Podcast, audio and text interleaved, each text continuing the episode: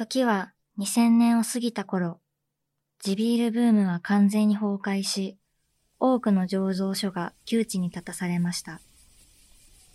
星野リゾートの星野義治代表率いるヤッホーブルーイングもその例外ではありません。なんとか起死回生を狙い、様々な策を打ち出す中で、一筋の光が差し込みました。大手コンビニチェーンから発注を取り付けたのです。みんな喜んでたと思います。あの、これはチャンスだなんて、あの、いう感じで、ちょっとこう、なんて言うんでしょうね。あの、危険だとか不安を感じる雰囲気はなかったと思いますね、当時は。お祝いムードが漂う一方、気がかりな点もありました。コンビニなので、あの、欠品はしてはいけない。欠品すると、あの、なんかいろいろ、まあ、ペナルティがある。で、まあ、先方からもわかんないなりに需要予測が来ている。で、その需要予測はやっぱ作っていかないといけない。このため、売れたらすぐ発送できる体制を整えるべく、生産設備をフル稼働。在庫を潤沢に用意し、万全の体制で発売の日を迎えます。夜な夜なエールは無事、関東のコンビニに陳列となりました。しかし、追加注文の電話は一向にかかってこないのです。実際蓋を開けてみると、需要予測が大外れで全くリピートが来ない。でも、余ったビールをどっかに持っていくほどのあの販売力もないので、結果的には、あの、その在庫のビールが山ほど残り、あとは、まあ、そのコンビニからなのか、まあ、そういうタイミングもあったのか、返品とかもかなり返ってきてた記憶があるんで、在庫がもう山のように残ってしまったということですね。コンビニ各店舗の売り上げは、芳しいものではありませんでした。待てど暮らせど、追加注文はやってきません。そうこうしている間に、醸造所ではフル稼働で仕込んだビールが完成し、どんどんと倉庫を埋めていきます。ビールは酵母によって長い時間かけて作り出される生き物のような存在。製造はそう簡単には止められないのです。倉庫はいっぱいになり、ついには入りきらないビールが野ざらしに並べられるようになってしまいました。これはもうあの、便利に捨てる機械とかもないし、再利用もできないんですよね、ビールって。で、缶に詰めたら、もう、一本一本プシュって開けて、捨てるしかないんですね。一本一本、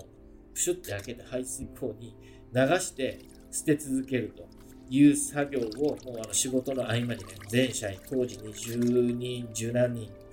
あの、いたんですけど、もうみんなで手分けしながら、ビールをあの排水口に捨てていったという対応をしました。もう先頭に立って、もうあのビールを捨てていきましたね。まあ非常にあの虚しいというか悲しい作業でしたね。これには酒税法が大きく関係していました。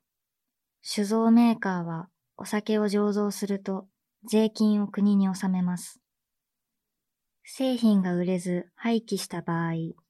支払った税金は戻ってくる仕組みになっているのです。すでに支払った税金を取り返すには、廃棄するより他に方法がありませんでした。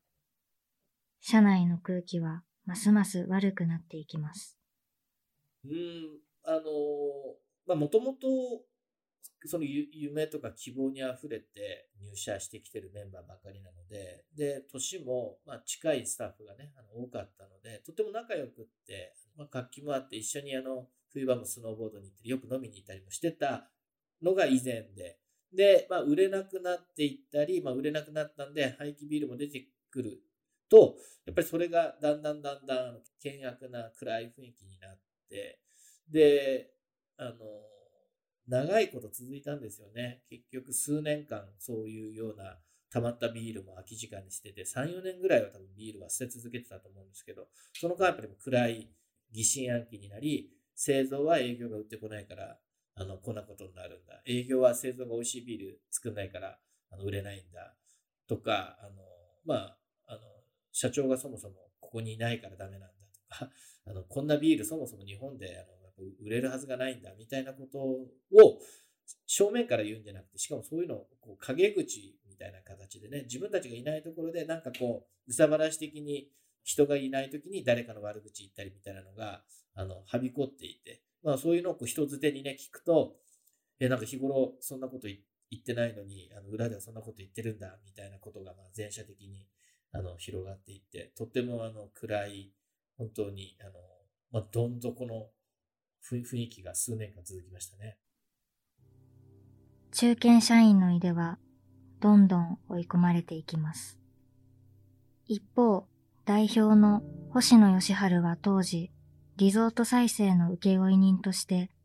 テレビや雑誌で華やかに取り上げられるようになり、ヤッホーのために咲く時間は限定的になっていました。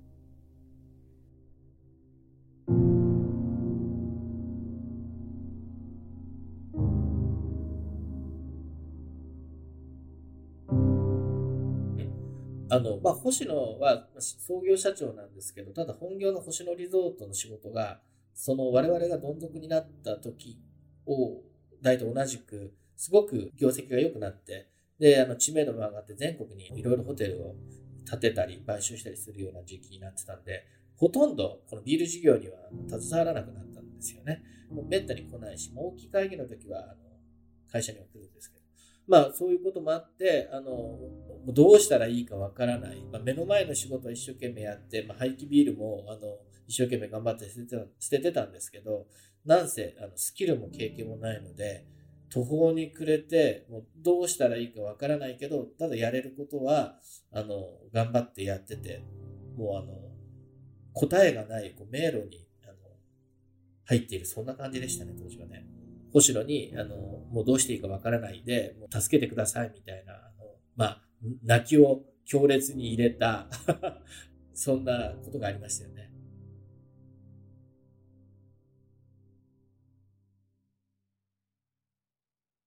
すると、星野代表は、ある一軒のタイ料理レストランを指定してきたのです。私と星野地、意外と近かったんで、で、まあ、近所の、あの、なんかタイ料理屋行ったことないんで、ああそこでちょっとなんか、じゃあお話をいろいろ聞かせてよなんて言って、そこに行ったんですよね。で、あの、確か他にお客さんもいなかったところで、もうタイ料理を食べながら、で、まあ私がいろいろ不安なことをこう伝えたり、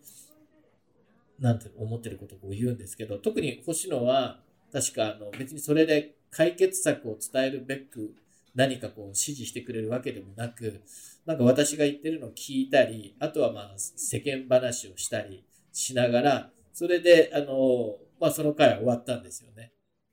家に帰って一息ついた井出直之は、あることに気がついたと言います。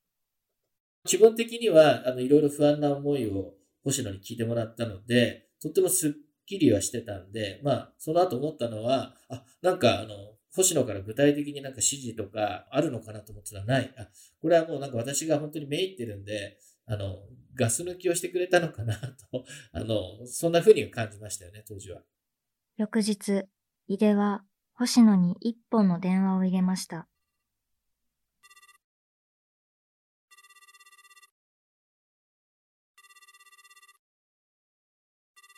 その後、やっぱり、まあ、あの、どうしたらいいかわからないので、あの、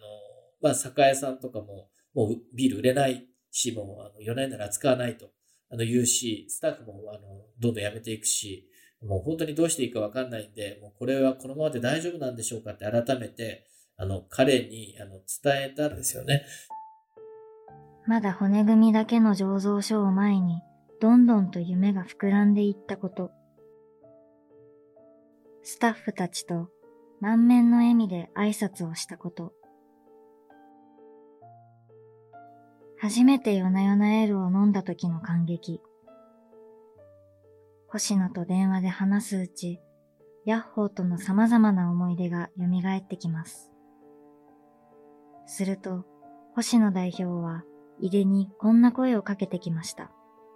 まだ、あの、諦めるのは早いんじゃないかと。あの、やれることまだあるんじゃないかと。で、まあ、とことんやってみようよと。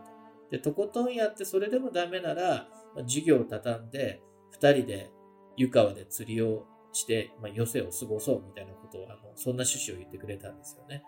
で、まあ、そこでびっくりしたのは、あの、こんな状況になっても彼諦めてないんだと。まあ、当時から優秀だったので、あの、そんな尊敬する、あの、星野が、まだこれ諦めてないんだと。しかも、とことんやっていいんだと。そうか、まだ、確かにとことんって言われると、そこまでやってないかもしれない。じゃあ、とことんやってみるかと。そして、あの、湯川っていうのは星野リゾート流れてる渓流で、で、私のあの一番の趣味は渓流釣りなんですよね。で、そして星野は釣りなんか興味ないし、やったことないんですよね。で、まあ、そんな言葉をかけてくれたので、あの、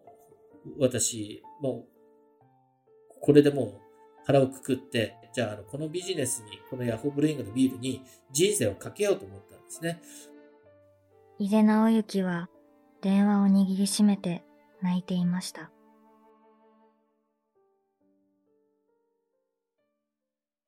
で、星野に一緒にこう釣りをさせるわけにはいかないと。もう自分がなんとか、もうそこまでとことんやっていいとお墨付きをもらったんだったら、本当に人生をかけて、あの、とことんやってみようっていうふうに、すごくその、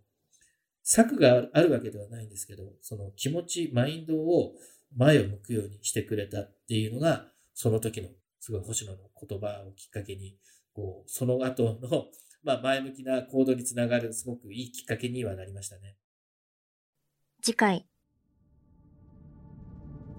会議室を出ていくときに、これも絶対ダメだからな、伊手さんとか言って、いやいや、もうそんな、そんなこと言ってるからヨナネールがこんな低たらくなんだ、みたいな、ちょっと感情的に、星野に対してすごく無礼な発言をして、そしたらまあ彼も人間なんで激怒して、お前なんてこと言ってんだ、もう一度言ってみろみたいな、なんかそんな子供の喧嘩みたいなことがそこで始まって。